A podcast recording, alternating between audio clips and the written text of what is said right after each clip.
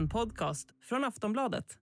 Det rör sig som det brukar om en turné över hela landet där Sol och våraren tagit kontakt med äldre kvinnor, oftast utanför mataffärer. En metod han använder sig av är att han säger att kvinnorna betalt för mycket när de har varit och handlat och så erbjuder han sig att rätta till misstagen. Enligt polisens utredare har mannen en häpnadsväckande förmåga att prata omkull och dupera sina offer.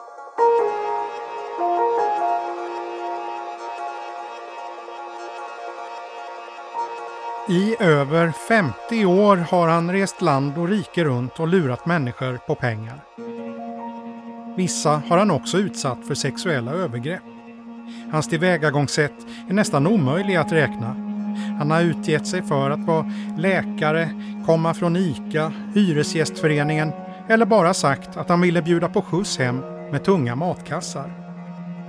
Nu misstänks han för en ny stöld och bedrägeriturné där han gett sig på de allra svagaste i samhället. Det här är Sveriges värste bedragare. Ett avsnitt av podden Aftonbladet Krim. Jag heter Anders Johansson.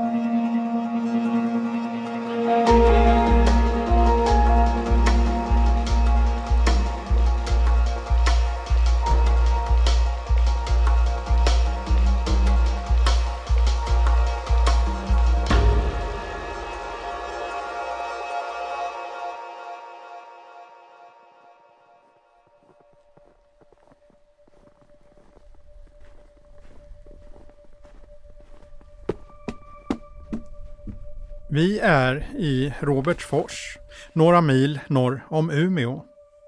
Det är i början av december och klockan är snart 11 på förmiddagen. Det är två minusgrader, lite blåsigt och det snöar ymnigt. SMHI har utfärdat en gul varning. Vi pulsar fram till en röd huslänga med lägenheter. Utanför dörrarna är det skottat och fint. Ja, hej. Hej. Det är jag som är Anders från Aftonbladet. Jag skulle träffa Leif. Är han hemma? Leif, som vi är här för att träffa, är 77 år. Vårt besök råkar krocka med lunchen som hemtjänsten är här och gör i ordning, så vi får vänta lite. Här inne är det ombonat. Målade tavlor av hästar med timmerslädar hänger på väggarna, liksom fotografier av hundar. Ett stort skåp med porslin står längs en av väggarna. Och det är pyntat med jultomtar, ljusstakar och granar i bordsformat. Ett gammalt väggur tickar. Efter ett tag har Leif tid att prata. Hej Leif! Hej, hej. Hej! Vilket oväder det blev. Ja, det snöar. Är det så här i Robertsfors? Ja, det kan det vara. Ja. Var bor du då? Jag bor i Stockholm, Åh herregud, det är långt borta. men jag är ju smålänning. Leif har en röd pikétröja med dragkedja i halsen. Han ser pigg ut, nyklippt och nyrakad. En rollator står i hallen och en i vardagsrummet. Men han brukar inte använda dem. Han använder en sparkcykel istället, säger han. Och berättar att han som ung var betydligt mer rörlig och höll på med boxning. Leif är född i Ultervattnet som ligger i de här trakterna. Men han har bott större delen av livet i södra Sverige. Ja du, jag var ingenjör på Volvo. Deras nya bilmodeller och man har ju provat fram dem. Så jag har bott, varit där sedan ungdomen. Och Stockholm också har jag varit i. Och Göteborg. Ja, Leif har jobbat nästan hela livet för Volvo. Han fick jobbet direkt efter att han gjort lumpen. Direkt jag hade gjort lumpen då kom det en kille, jag var uppe i, i Boden. Då var det en kille ute från Volvo och skulle ragga folk. Och jag nappade ju på det där då. Och sen vart det Volvo för hela slanten. Efter större delen av ett arbetsliv på Volvo flyttade han tillbaka till sitt gamla föräldrahem men sålde gården till en granne när det blev för mycket att sköta om. Sedan några år bor han i en lägenhet i Robertsfors. Jo, jag tycker det är ganska bra. Men man börjar väl bli lite trött, det händer ju ingenting. Och när man har bott i storstäder så har det ju varit helt annat. annat. Men jag tycker det är lugnt och bra här och trevligt folk. Och... Anledningen till att vi är här är för att Leif ska få berätta om en händelse som inträffade i somras. Han och hans systerson har sedan innan förvarnat om att han har lite problem med minnet och har svårt att komma ihåg saker i detalj. Men när han påminns om vad det gäller kommer minnena tillbaka. Allt börjar tidig eftermiddag tisdag den 9 augusti när en man kommer gående över gräsmattan utanför hans hus. Nej, men han kom därifrån huset. Han stod där. Han stod på den bron, eller den trappen där. När jag såg honom. Och jag satt här och såg på TV. Leif pekar ut genom fönstret när han berättar och visar att mannen stod en bit utanför hans fönster. Leif minns honom som mycket stilig. Han var enormt fint klädd. Så jag anade inte att det var någon skummis. Så det fanns ingenting att haka upp sig på. Det är en varm sommardag så Leifs altandörr står öppen. Mannen promenerar mot huset. Och sen kom han gående. Och jag hade ju både såg på TV och dit och... Så han kom in och jag satt där. Och han kom och satte sig på sängen här. Där jag sitter ungefär. Ja, mannen går in och sätter sig på Leifs säng. Leif känner honom inte men säger att han minns honom som trevlig. Nej, han hälsade bara och sen var det som inget mer. Prata och var trevlig. Så gick han, han gick direkt och satte sig hit. Och han frågade aldrig någonting, han bara hälsade och sen satt han här. Och jag var så upptagen av TVn, jag minns inte vad det var, men det var någonting han var. Ja, Leif har fokus på TVn. Han sitter vid fotändan på sängen och mannen sätter sig bakom honom. Sen är det lite otydligt vad som händer. Hur länge de sitter där vet inte Leif. Men i efterhand har han förstått varför mannen satte sig just där. Inte fattade jag att han förstod att jag hade pengar under kudden. Han hade nog varit med mycket och sett hur folk kan ha det. Efter ett tag lämnar mannen lägenheten. Kort senare tas 8000 kronor ut på Leifs kort inne i Robertsfors i tre olika uttag. Dessutom ska det visa sig att 1500 kronor försvunnit ur hans plånbok. Det ska ta några timmar innan Leif förstår att något inte stämmer. Men jag såg ju, jag var så intresserad av TVn så jag märkte aldrig den där manövern förrän han hade gått. Att han hade tagit pengarna.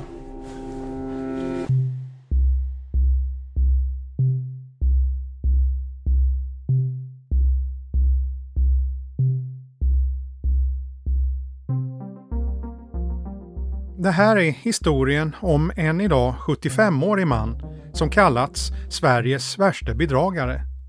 En notorisk återfallsförbrytare som började sin brottsbana redan under 60-talet. Han har tillbringat nästan hela sitt vuxna liv i fängelse. Så fort han släppts ut villkorligt har han börjat med nya brott och åkt fast igen. Så också den här senaste gången. I maj 2022 släpptes han ut från Salbergaanstalten. Sju månader senare befann han sig på nytt i en svensk rättssal.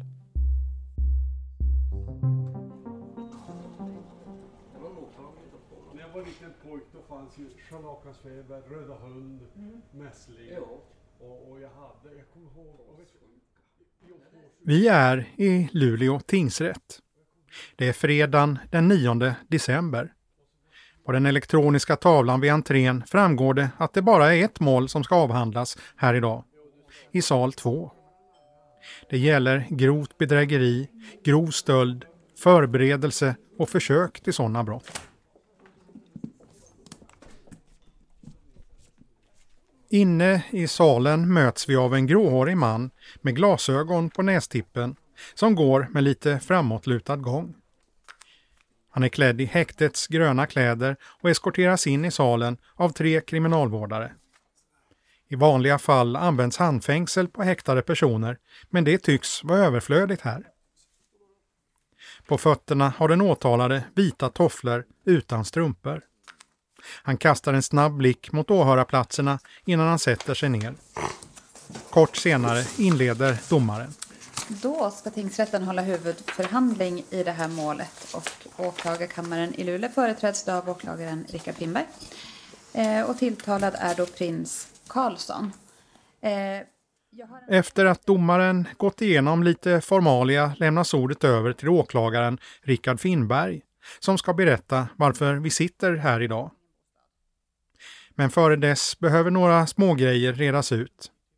Till exempel vad den misstänkte mannen vill kallas. Han har nämligen nyligen bytt namn. Jag får börja och fråga Karlsson, vill du bli kallad för prins? Vill, vill du att jag kallar dig för prins? Prins Oscar heter Du vill bli kallad för prins? Ja, då gör vi så. Prins Oscar. Prins Oscar, Prins båda Oscar. namnen. Prins Oscar. Ja, Ja. det, vi får se om jag klarar av det, men i vart fall prins. Ja. Eh, Kort senare blir det mer problem som säger något om den tilltalades ålder. Han hör inget när åklagaren pratar. Hör du inte? Har du ingen hörapparat?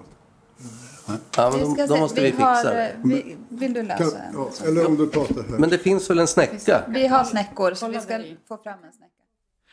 Efter lite letande får målsägande beträdet Carolina Nilsson fram en öronsnäcka. Och så justerar man volymen där. Ja, den här ska du hålla in till örat då. eller? Nu ska se, det blir väl Eller på? precis där. På den här sidan. Ja, bra, tack. Hörs det bättre? När allt tekniskt är på plats kan åklagaren till slut börja. Och han börjar med att ringa in vem den misstänkte 75-årige, lätt lomhörde mannen egentligen är. Prins är ju en av Sveriges mest brottsbelastade personer. Prins är enligt de uppgifter jag har dömd till över 45 års fängelse i sitt liv.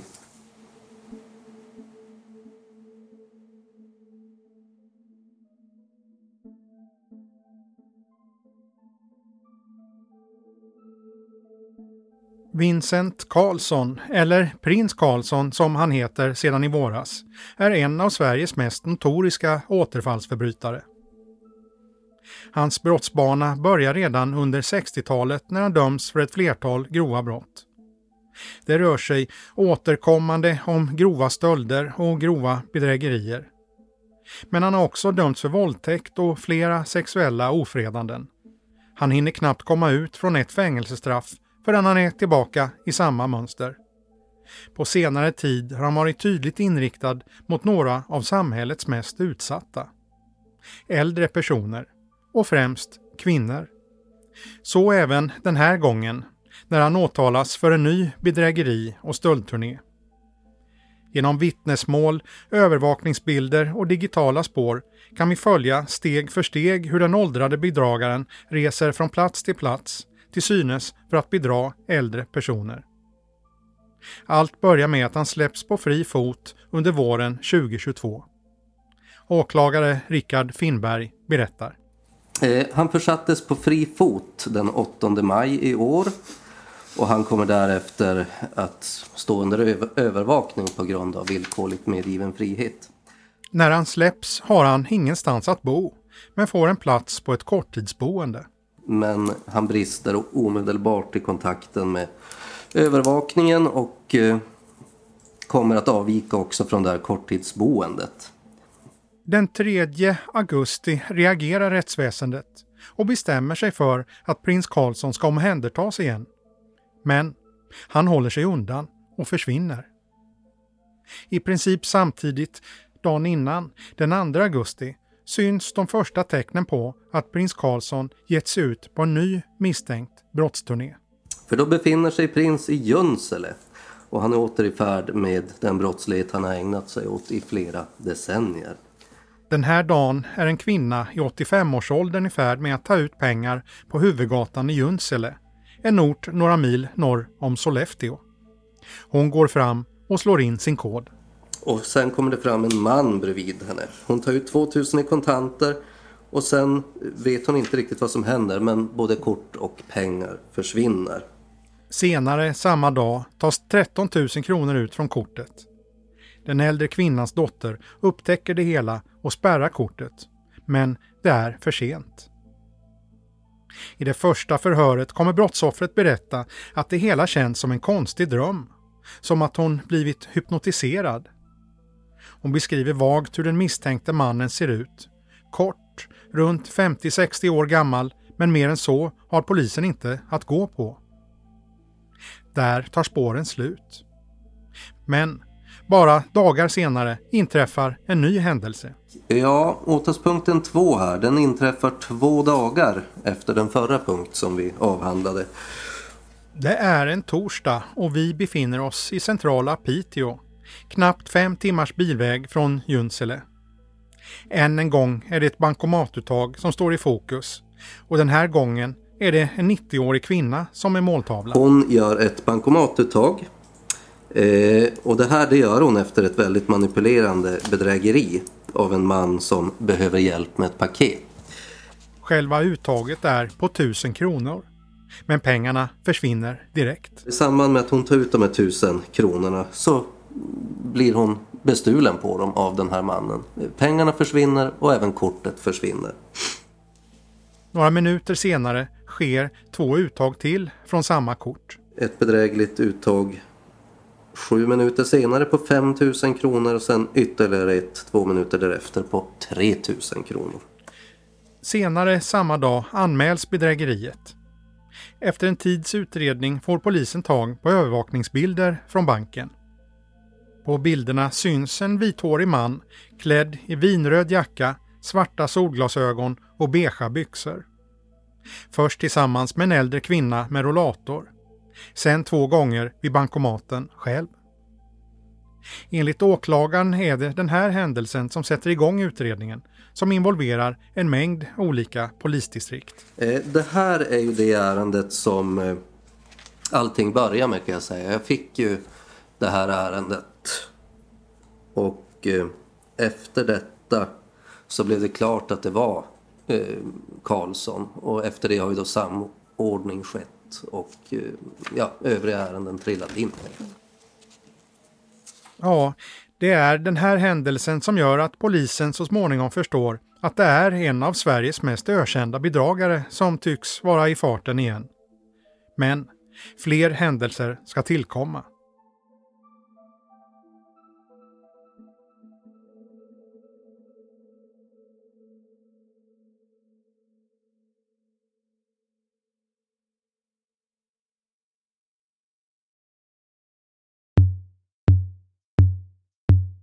Efter fallet i Piteå ska det inte ta lång tid innan ett nytt, snarlikt bedrägerifall ska hamna på polisens radar. Ja, resan går vidare från Piteå nu till Skellefteå och det har gått två dagar sedan den förra åtalspunkten.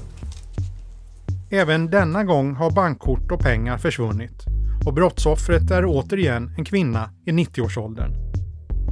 Beskrivningen av brottet är kort och koncis. En man har tagit hennes bankkort och pengar och det här har, har tagits från hennes plånbok. Men den här gången tycks metoden ha sett lite annorlunda ut. Åklagare Rickard Finnberg berättar. Och hon berättar att det är en äldre man som vill komma in och låna hennes telefon för att han, han hade ingen. Och sen gick han runt i lägenheten och tittade på balkongen och han lånade också toaletten. Och det är när den här mannen har gått som hon upptäcker att bankkortet och pengar från hennes plånbok saknas. Men den här gången lyckas inte den misstänkte mannen få ut några pengar från kortet. Han tros få med sig 300 kronor. Men det är allt. Sen tycks turnén fortsätta. Den 9 augusti, tre dagar efter händelsen i Skellefteå, promenerar en man in hos Leif i Robertsfors. Alltså samma person vi träffade i början av avsnittet. Leif menar att mannen tar 1500 kronor plus ett bankkort där det försvinner ytterligare flera tusen. Tre dagar senare Den 12 augusti anmäls en likartad händelse i Vindeln, en timmes bilväg från Robertsfors. Den här gången är det en kvinna i 90-årsåldern som berättar att en man kommit in i hennes lägenhet och förklarat att han är där för att byta ut en matta. Exakt hur det går till är oklart men enligt anmälaren försvinner han sen med pengar och bankkort. Tusentals kronor tas ut kort senare. Tre dagar senare är det två äldre människor i Kramfors som anmäler mer eller mindre identiska händelser. Först en 90-årig kvinna. Och eh, det är så att en äldre man har knackat på och sagt att han ska byta ut hennes matta i köket. Sen menar anmälaren att han försvinner och hon upptäcker senare att både pengar och kort är borta. Hon anmäler, men det är för sent. Eh, Men det står sen klart att det har hunnit försvinna kontanter ur en plånbok i hemmet. Och sen att det har gjorts såväl uttag som uttagsförsök. Senare samma dag verkar det ske igen. Då är vi i förhållande till den tidigare åtalspunkten inne på samma dag och eh, hos grannen helt enkelt. Ja, samma sak tycks ske igen, bara några meter bort. Hos grannen, en äldre man. Det kommer en okänd man till hans lägenhet som uppger sig komma för att inspektera mattorna i lägenheten inför då ett eventuellt byte I samband med det här försvinner den äldre mannens bankkort. och tar sen ut en summa genom fyra olika uttag på totalt 15 000 kronor. Så här tycks det fortsätta. Men nu verkar polisen ha tagit upp jakten på bedragaren. Mönstret börjar klarna. Den 31 augusti skickas övervakningsbilder från bankomaten i Piteå till en kriminalvårdare på den anstalt där prins Karlsson tidigare suttit. Hon känner igen honom direkt. Några dagar senare anhålls han i sin frånvaro och blir efterlyst. Sen går det nära två månader. Fram till den 26 oktober 2022. Då händer något. Allt börjar med att en polispatrull i Gävle får i uppdrag att kontrollera en bil på bensinmacken OKQ8 i området Valbo. Det är en pa patrull på, som kontrollerar en personbil på Valbo i Gävle och vid kontroll av föraren framkom att denne var efterlyst, alltså Prins. Ja, föraren av bilen här, prins Karlsson. Enligt patrullen är han mycket pratsam och berättar bland annat att han inte har någon bostad utan reser land och rike runt. Han berättar också rakt upp och ner att han begår bedrägerier och visar dessutom upp en liten samling kontokort. Då föraren uppgav att han hade kontokort i handskfacket på bilen som han använde för att begå bedrägerier genomfördes en husrannsakan i fordonet. Flera kontokort i olika namn hittades och även en viss mängd kontanter. Bland de kontokort som hittas kan polisen knyta flera till de tidigare anmälningarna om bedrägerier. Prins Karlsson grips och häktas några dagar senare. En månad därpå, i slutet av november, åtalas han för en hel rad bedrägerier och stölder mot sammanlagt 12 personer.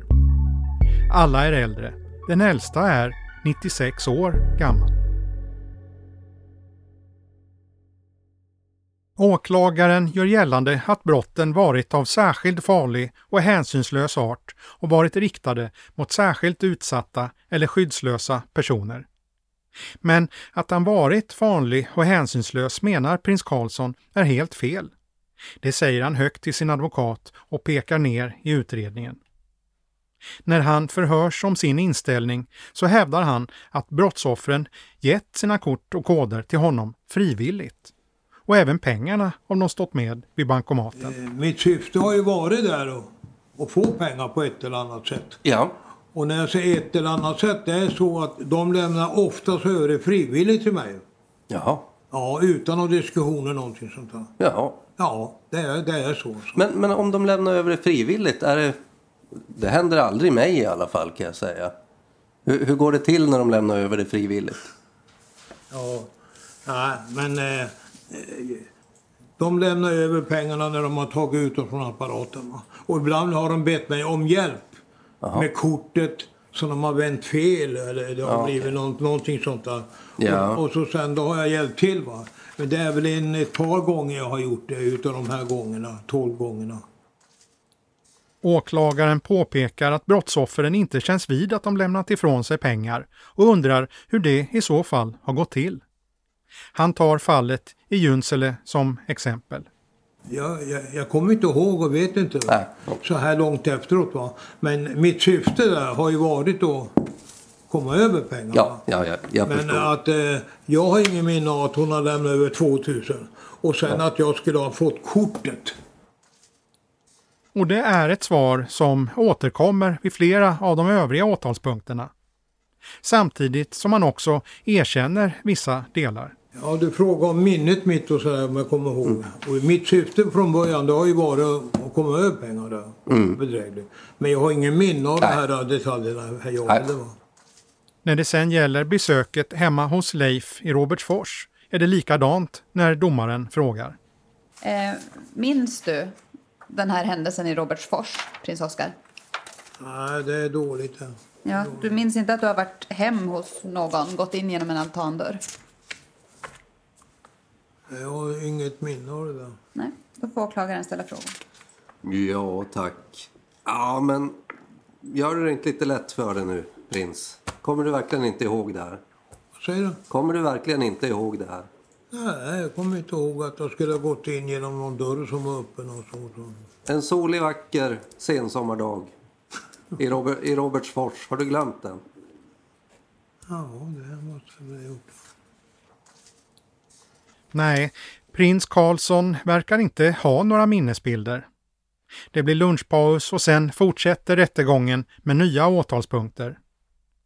Prins Karlsson fortsätter hänvisa till att han inget minns. Men så, sent under eftermiddagen, börjar han plötsligt prata. Det är när offrens målsägande beträde Carolina Nilsson ställer frågor som prins Karlsson berättar om ett av sina brottsupplägg.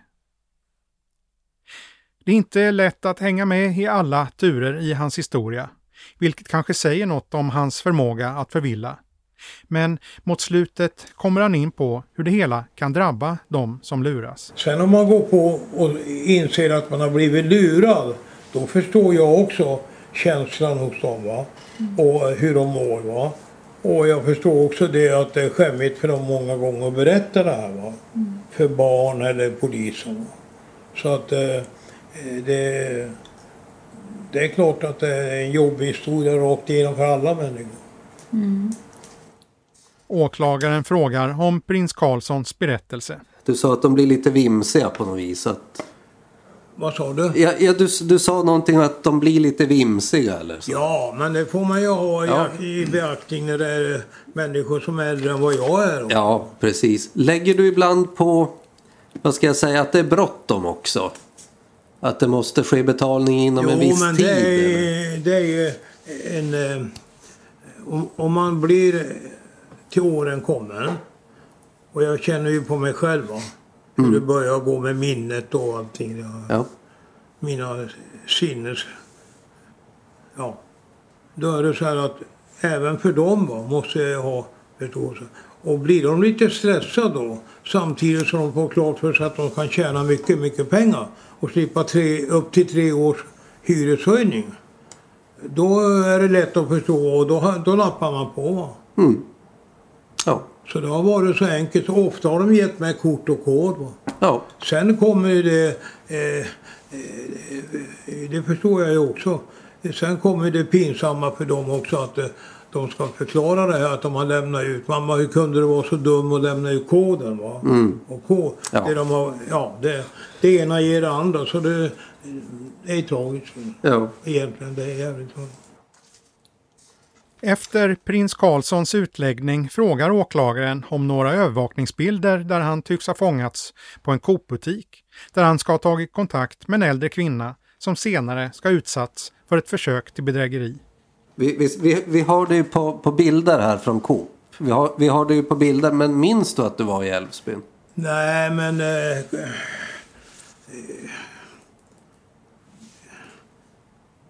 ja, jag skulle säga dina ord egentligen. Det är, Ja. Jag tycker själv att det är osannolikt att det skulle vara, vara någon annan i det här fallet. Ja, Så att eh, eh, jag besparar dig det. okej. Mycket längre än så kommer vi egentligen inte i förhören med prins Karlsson. Några minuter senare är förhandlingen klar för dagen. Tack för idag. Tack för idag. Trevlig helg. Tack detsamma. Tack. Prins Karlsson säger alltså att han förstår känslan hos dem som blivit lurade. En jobbig historia rakt igenom för alla människor. Om 75-åringen inkluderar sig själv i den skaran framgår inte. Men att det är jobbigt för de utsatta och även för deras anhöriga, det har deras målsägande beträde, advokaten Carolina Nilsson, lätt för att hålla med om. Hon menar att i det här fallet också handlar om ett utstuderat tillvägagångssätt. Det som kallas modus operandi. Sättet som offren har valts ut. Vi pratar med henne i en paus i rättegången. Ja, alltså, jag, när jag har varit runt och besökt mina klienter runt om i landet så har jag sett att i princip utanför varje bostad eller utanför varje port så har man sett att det har funnits eh, rullstolsramper eller det har funnits rullatorer utanför bostäderna. Och eh, jag tror att det här har varit ett sätt för honom att lokalisera personer som har varit funktionsnedsatta och att han liksom har valt ut de här personerna på ett eller annat sätt. De som han har konfronterat i butiker, där har han ju sett att de har gått med rullatorer eller liknande. Så att jag tror att han har valt ut de här utifrån att de är liksom funktionsnedsatta. Hur har de blivit påverkade? De har ju blivit påverkade på olika sätt. Det som är gemensamt för dem, så som jag har uppfattat det, det är att de känner en, en eh, skam över att de har blivit lurade, att de borde ha förstått eller känner sig liksom dumma. Det är väl gemensamt. Sen har de ju påverkats på olika sätt. Vissa har upplevt oro, vissa har upplevt rädsla eh, och ett obehag inför att det här ska hända igen. Att man ändrar sitt beteende, man ser sig om, man är mer vaksam och sådär.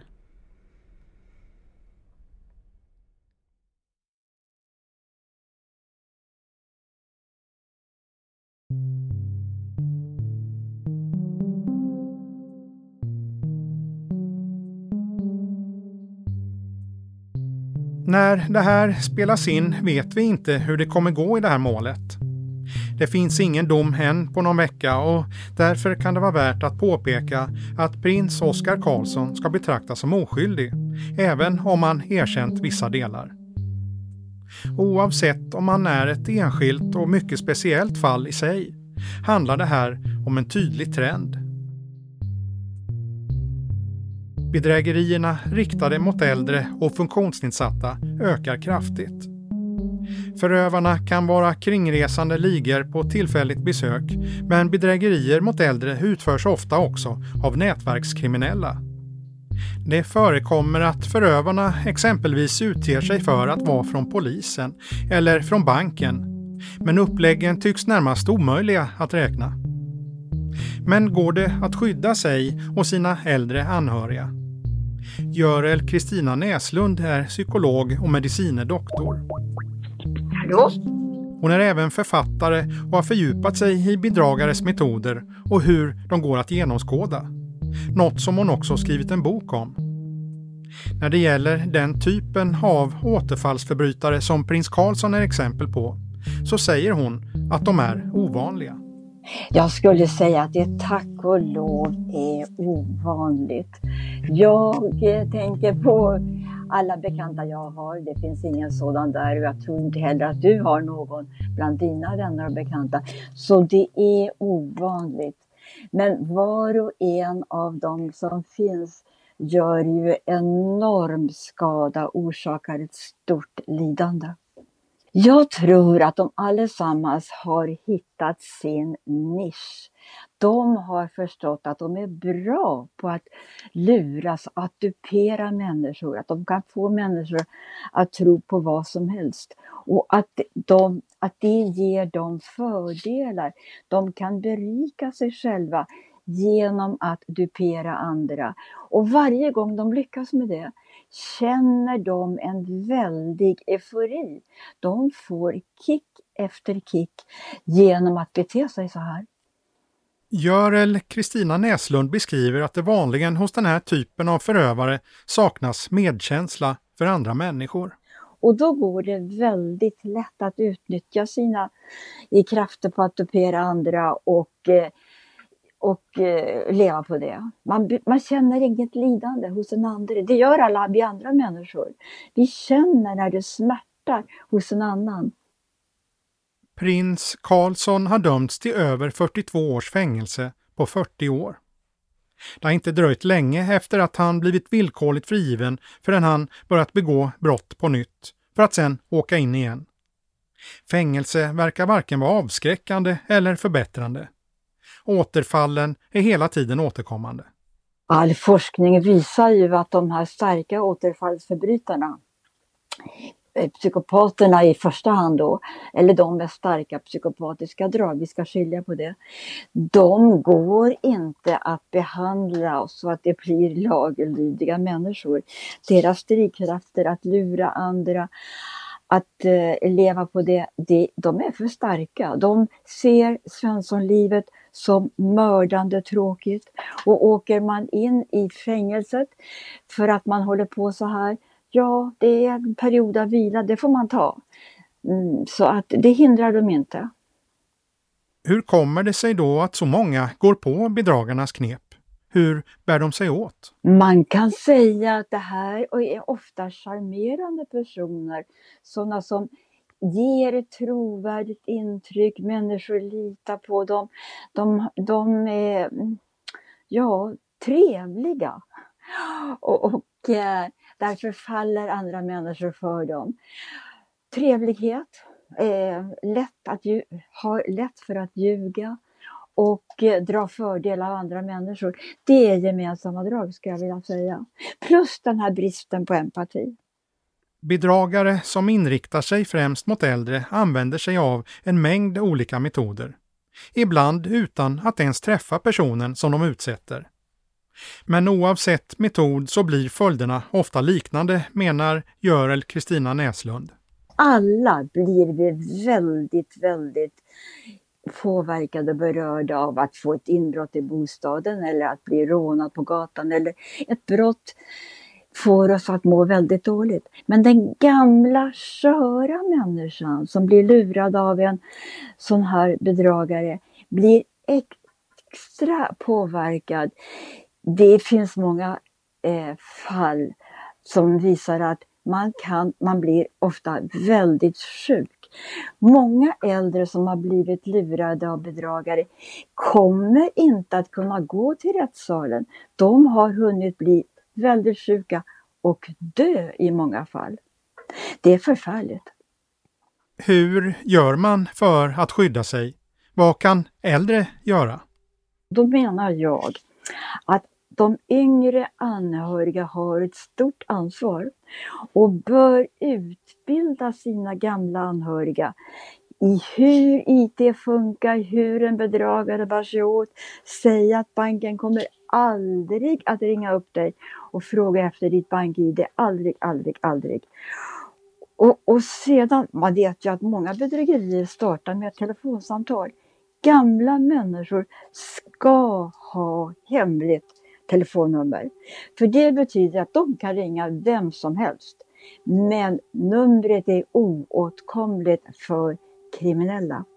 Alla anhöriga bör med det första ge sina gamla ett hemligt telefonnummer och det är ingen stor sak. Man går till eh, telefonbolaget i fråga. Det kostar ingenting. Det är gjort på några minuter. Och sen har gamla mormor eller farfar ett bra skydd.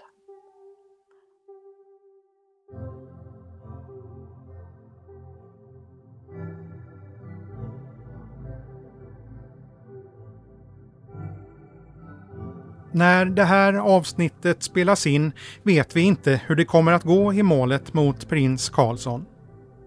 Han har nekat till att ha agerat farligt och hänsynslöst men har erkänt en stor del av det som läggs honom till last. Han har inte förnekat att det är han som blivit filmad utanför de olika bankomaterna. Åklagaren yrkade andra och sista rättegångsdagen på ett fängelsestraff som inte understiger fyra år. Något som varit genomgående i målet är att många av offren haft svårt att minnas det som hänt. Flera är över 90 år gamla. De flesta är också för gamla för att ta sig till rättssalen och har istället fått vara med över telefon. 77-årige Leif i Robertsfors som vi träffade i början av avsnittet är en av dem. Också han har blivit lite glömsk på äldre dagar. När vi besöker honom har vi med oss förundersökningen med fotografier där han får se prins Karlsson. Leif har svårt att känna igen honom. Nej, men jag förstår ju att det var han. Det liknar ju honom. Ja. Leif berättar att det misstänkta bedrägeriet fått honom att agera annorlunda. Ja, påverkad så att förstod inte varför jag inte förstod bättre när han kom och vad det var frågan om. Och att jag kunde ha gjort det annorlunda. Det är väl det jag tänker. Så nu är jag ganska vaken om det skulle komma någon sån där snubbe. Då skulle man ju fundera. När vi sitter ner och pratar har Leif inga problem att berätta om vad som har hänt. Men han säger också att han helst vill lägga det hela bakom sig. Precis som många av de andra offren lägger han utan anledning skulden delvis på sig själv. Mina missar där, det vill jag glömma. För man kan ha gjort det helt annorlunda. Om man har vetat. Men han var så enormt duktig på... Ja, jag fick inte min minsta misstanke på honom. Och jag borde ju ha förstått det när han kom in i, här i huset och var så hemmastadd och precis som att vara hemma här. Men han var så snyggt klädd och jag tänkte den där är ju en ordentlig karl. Men det var säkert också medvetet. För jag minns han hade då mycket färgat, fint färgade kläder och det var elegant. Och jag minns byxorna han hade. Det var så enormt fin färg på honom. Så han var ju enormt stiligt klädd. Men så är det. Någon gång ska man väl åka illa ut. Det är bara så. Leif har inte träffat prins Karlsson sedan det misstänkta bedrägeriet. Ibland önskar han att han fick möta honom igen. Det skulle ha varit roligt att träffa honom det är lika bra. För man har ju väldigt ont agg igen. Det har man ju. Ja, skulle ha lucianus smäll.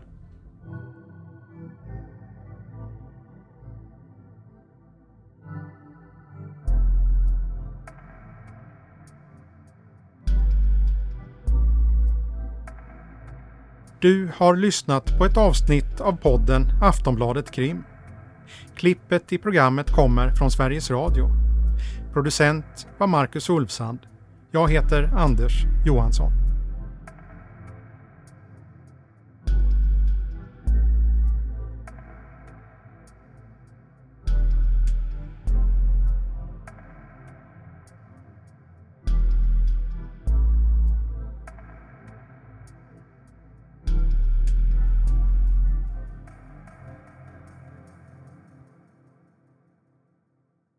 Du har lyssnat på en podcast från Aftonbladet. Ansvarig utgivare är Lena K Samuelsson.